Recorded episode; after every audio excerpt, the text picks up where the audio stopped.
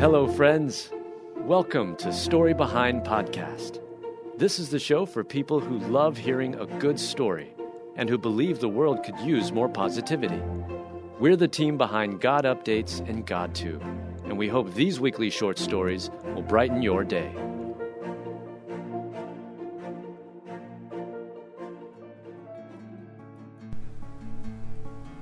Carol Burnett and husband step up to care for grandson as her daughter battles her demons. Written by Mel Johnson.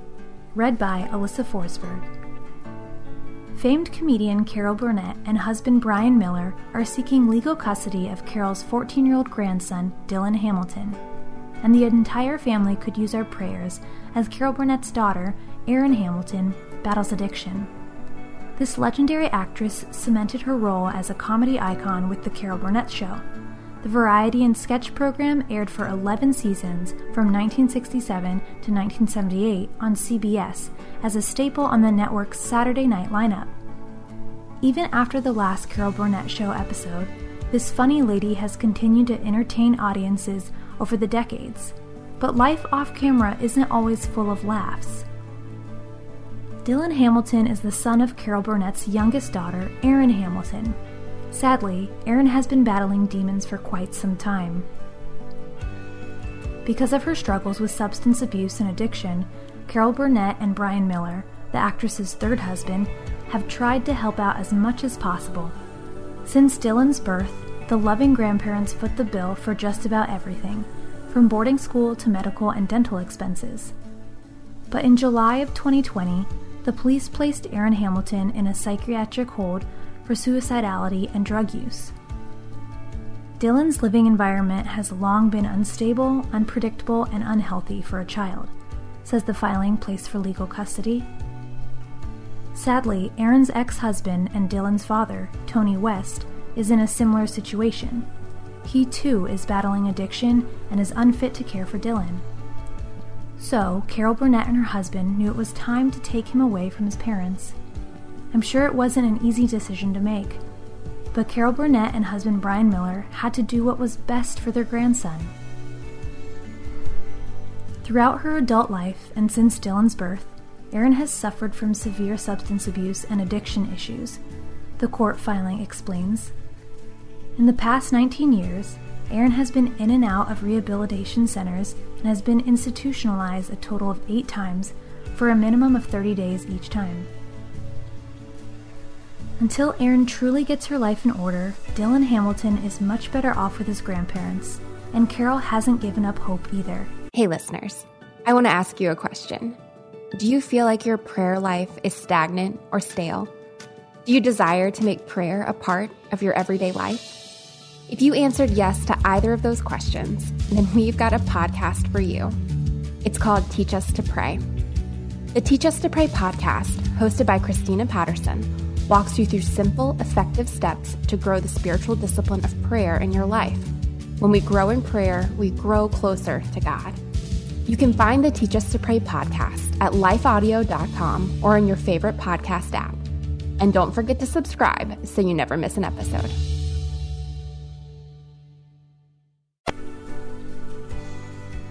Carol Burnett and her husband aren't seeking custody with the intent of permanently separating Dylan and his parents. Rather, she's hoping the space will allow daughter Erin Hamilton to overcome her demons so she can be the mom Dylan deserves. Guardianship will be for oversight purposes concerning his health, education, and welfare, and not intended to deny him nor the parents proper visitation with one another, the 87 year old actress explained we look forward to recovery being the next stepping stone towards normalization and ask for privacy at this time to allow that process to occur. Sadly, this difficult situation must feel like a heartbreaking echo from the past for Carol. She shared long ago how her parents, both alcoholics, turned the responsibility of raising Carol over to her grandmother, Mabel White. My parents came to Hollywood from Texas and left me there with my grandmother, they were hoping that they were going to strike it big out here in Hollywood, she recalled. And then they divorced. And so my grandmother and I followed my mother out to Hollywood in 1940. Sadly, addiction also plagued Carol Burnett's children. Carol Burnett and her second husband, Joe Hamilton, had three daughters together Carrie, Jody, and Erin. As a teenager, Carol Burnett's late daughter, Carrie Hamilton, got into drugs, and it forced Carol to administer some tough love, throwing her into rehab at the age of 17. Carrie resented her mother at first, but Carol knew it was the only way she could help her daughter.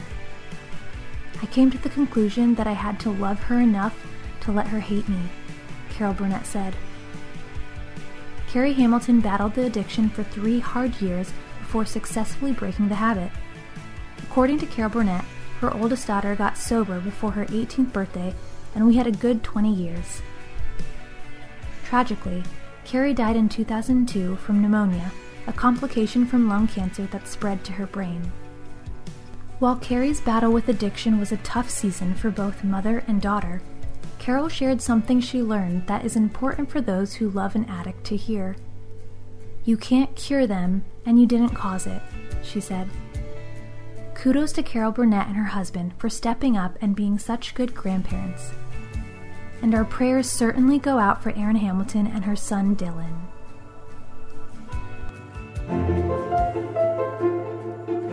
Thank you so much for listening to Story Behind Podcast.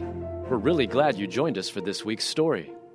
To see photos and videos that may have been referenced in this episode, check out the links in the show notes. And if you enjoyed what you heard today, subscribe to our podcast and please tell a friend about us. We'd also love it if you'd rate us and leave us a review. It really does help more people find us. This episode was produced and edited by Stacy Marshall. Story Behind is a Salem Web Network production.